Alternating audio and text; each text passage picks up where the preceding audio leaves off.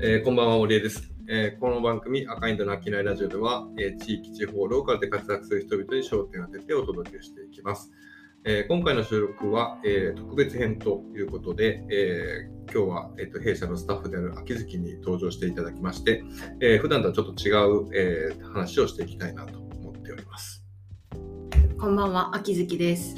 こんばんは。ということで、えーまあ、今日この2人が集まったのはですね、まあ普段だとあのいつもレギュラーの今津さんがいて、えーゲストがいて、まあ、地域の方とお話をしてっていうことをよくするんですけども、まあ、あのそれを横で見ていた秋月さんがなんか面白そうではないかということで、まあ、文学部の会をやったらどうかとそうですね。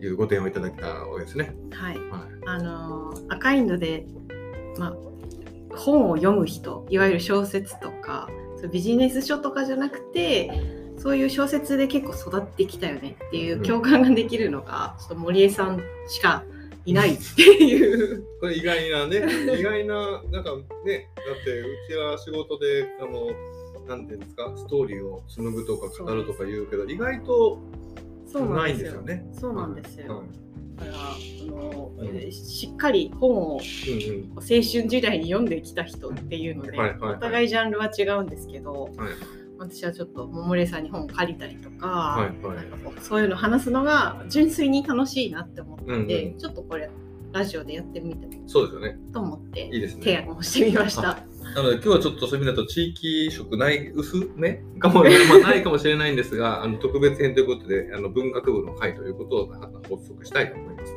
と。でまああの好評であれば2回目3回目とシリーズができたらなと思うので 今後ともよろしくお願いしおます。願いします。はい、まああのどっからいきますかね？どの話からいきますかね？何が文学部って何みたいな感じですけど、そうですね、うん。そのなんか本うん、を好きになったきっかけとか、ああいいですね。うん、じゃあ、どど秋月さん、先に。ど何がきっかけだったんですか、一番幼い頃の記憶でいくと、うん、なんかあの本をなんか100冊読むみたいな小学校の頃にああ、宿題的な？そう多分なんか1年かけてなのか何なのか、そういうのがあっうんて、うん。でなんか割と家にはもう父が結構好きなので、うんうん。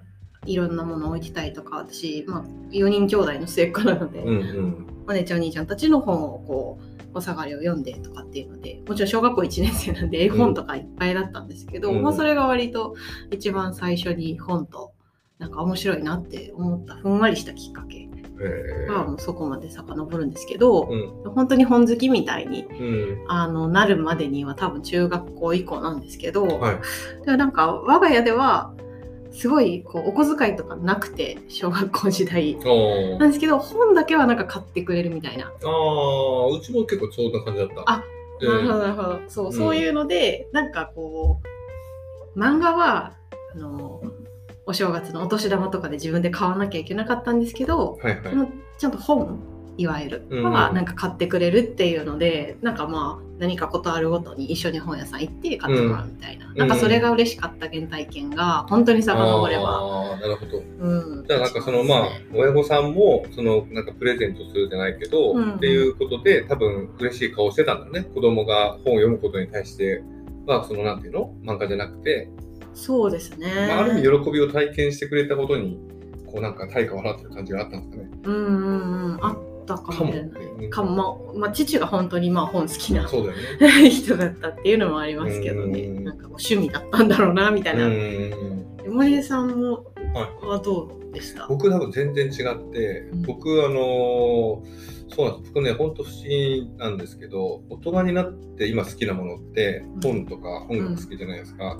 小学生の頃とか全然全部それ両方ダメなんですよ全然ダメで音楽なんかもう全然わけわからんしと思ってたし国語もまあその昔で言うと泳げスイミーとかね。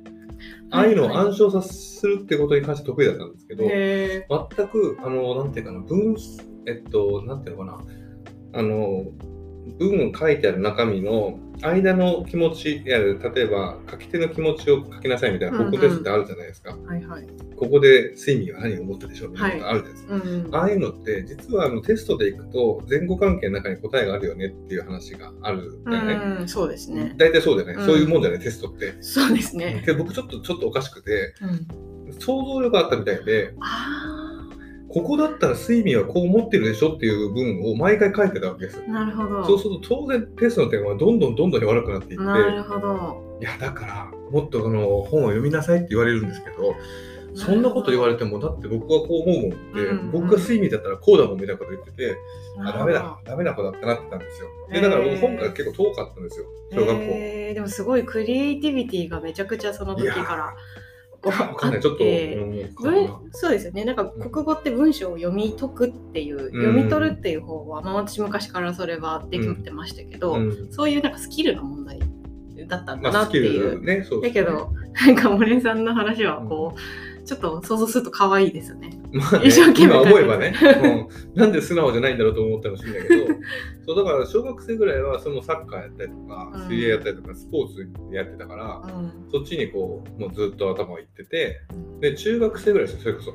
ん。僕のまあまあ悪いまあ悪いっていうか友達と、まあ、親友今でも親友ですけど、まあ、家に行って遊ぶようになるわけじゃないですか。でうん。夜まで遊んだりとかいろいろこうねあのギター弾いたりとかするうんこう、まあ、タイミングがやってくるわけですよ。でそいつの家に行ったらその本棚があってうんすごい本の量だったの。うんでなんか初めは気にならなかったんだけどそいつが実はその本を全部読んでるってことにを、あまあ、不当然のことだから言ってくるわけですねー。うんうんで、この本面白いよとか言ってくるわけよ。多感な時に、いやいやいやいや、負けてられませんみたいな気持ちから入った一冊が、あの、なぜか島崎藤村の破壊なんですよ。また？また濃いでしょ？濃いですね。けどやっぱなんか、なんか10代前半みたいな時に、あの破壊はなかなかのパンチがあって、私読んだことないですよない島崎藤村。いやー、なかなかですよ。僕僕は島崎藤村本当に好きですし、うん。作家としてもそういう詩小説みたいなジャンルうんうんをある意味こう切り開いていくという中で、あの革新的なところもあるんだけど、うん。ただまあ本当に一人として見た時には結構悲惨なことになっている人なので、うん。あんまりそこはリスペクトできないんだけど 作品に限って言えばやっぱりそういう、まあ、それこそ音楽のさ授業に出てきたなんだっけあのヤシの実とかああいう歌も作曲されたりするうん。作詞家作詞ですね、とかするからそういう言葉としてのなんていうかな繊細さとかそういううん。なんか、まあ、破壊なんていうのはもう最たるもんだけどそういうなんか差別とかに対するうん。思いみたいなことをなんか上手に描き出すなんか能力があったんでしょうね。ななんか10代の僕には刺さったんですよ。へえ。でもちょっと今聞いて次の課題図書が、いや、今聞く、いや今読むと重いと思うけどね。うん。まあ、だからこそちょっと読むべきなのか、うんうんうんちょっとでもそのきっかけの本読んでみたいってちょっとなりましたけどね。そうですね。ええ。そこからなんか夜明け前とか、はいはいはい、あの、それから当初詩集も好きだったんで、詩ですか。詩集すごい好きでしたね。へえまだ明け初めし前髪に乗ったリンゴの元に名詞と切って、初恋っていうね、ベタベタでしょ？だけどなんかそういうベタベタなものからやっぱ10代なんでうん、入っちゃうわけですよ。なるほど。なるほど。とそういうのが、まあ、きっかけです。はいいやいい話ですね。なんかいやいや青春の1ページって感じあ。そうですね。確かになんか、うん、そうね。だから、見えじゃないけど、うんこいつめっちゃすあの面白い友達だったから、うんいろんなええ映画とかゲームとかもいつも一緒にしてたから、うんうんこいつが持ってて俺が持ってないってのはまずいなと思って、そこからめっちゃ本書いてました。へーいやいいですねそういうお友達いるの。うん、いやそれはすごい大切よね。ねえうん私の場合はなんかこうよく考えると、まあうんまあ、特に父親だったりとか中学生の時の一冊でいくと、うん、多分山田栄美の「僕は勉強ができないああ、はいはいはいはいはい。」とあのエクニカワリの「ホリーガーデンおお。の二冊女性作家なんですか？女性作家やっぱその時からあってああ、なるほど。それどちらも、うんうん。あの2人姉いるんですけど、うん。もうそれぞれになんか勧められたとういうか。今考えるとあすごい家族に影響されてたんだっていうのをうん。今ちょっと思い出して不思議な気持ちになったんですけど、意外とね、はい。なんかその、どまあ僕はあんまりその性別分けで読んだ記憶はあんまないんですけど、うん、まあ、けど振り返ってみる、まあ作家自体男性が多いのかな。いや多いかもしれないですけどね、うん。男性の方が多いなと思うけど、2つ出てきた本が両方女性作家っていうのが面白いですそうですね、うん。なのでちょっとなんかすごい今考えると自分の今の興味関心とかもすごい連なってる気がするなってね。いうまあ女性性みたいなものを私の中で結構テーマなので。テーマなんだね。はい。なんかすごい今思い出すと面白い感じがしてるので、ちょっとルーツを探る会にいやいなりましたいね。やいや、いいと思います。よ。だから、なんかお互い、僕も結構今喋ってて思うのは、うん。なんかそういう、まあ僕らの田舎じゃないですか。うんうん。だから、ちょっと当村のその作品ってやっぱりその長野県の田舎のうん。町の話だったりが多いし、うん。なんていうの？あの 無理やり仕事の話持っていくつもりはないんだけど、はい。なんていうかあの閉ざされた地域性みたいなことがすごく色濃く出てる本なんですよね。うんうん。やっぱりそういうなんか地域の中でのあいつ好き嫌いみたいなことも含めうんた、うん。なんていうか独特の地域をまとうオーラみたいなものがうん今思うとすごくあるなと思うし、うんうん。今やってる仕事もそこにある意味こうつながっていくものもあったりするし だしなんか逆に言うとそれを知ってるから地域みたいなものにこう入っていく時のなんかスピードとかスタンスみたいなものもななんかあるのかなって今改めてちょっと賢く思うと思いましたね。うんすごいなんかじゃあ今の現在地点をはい。からこう見てもすごい実はつながってたんじゃないっいや、そていう。う、今の秋月気づきでした、僕。ああよかった。なんかそういうふうに思って、振り返ったことはなかったけど、うん。うんあまあそう言われりゃそうなのかな、みたいな。まあそうですね。なぜそれ本に控えあの控えたかよく分かってなかったけど、まあもしかしたらそういう、うん、なんか地域性みたいなものとか、まあ、やっぱり田舎の人としてのこの反骨精神みたいなうんものとか、うんうんまあ、そういうものにやっぱ控えたのかなと。なるほどなるほどいやでもなんかすごいありそうですね私も多分その女性性みたいなことっていうのって、うんその時からのそれ何なんだろうね。けど本本がさ、きっかけでその女性性になんか入ったというよりかは、多分なんかそこの手前に原体験が何かがあって、触媒になった感じなんですかね。それとも本が原点なのかな。どうなんでしょうねなんかあのわかんないですけど割となんか勝ち気なというか、その当時で言うと、あえて言いますけど男勝りなというか部分もありながら、多分めちゃくちゃ繊細だったん。だと思うん。ですよ。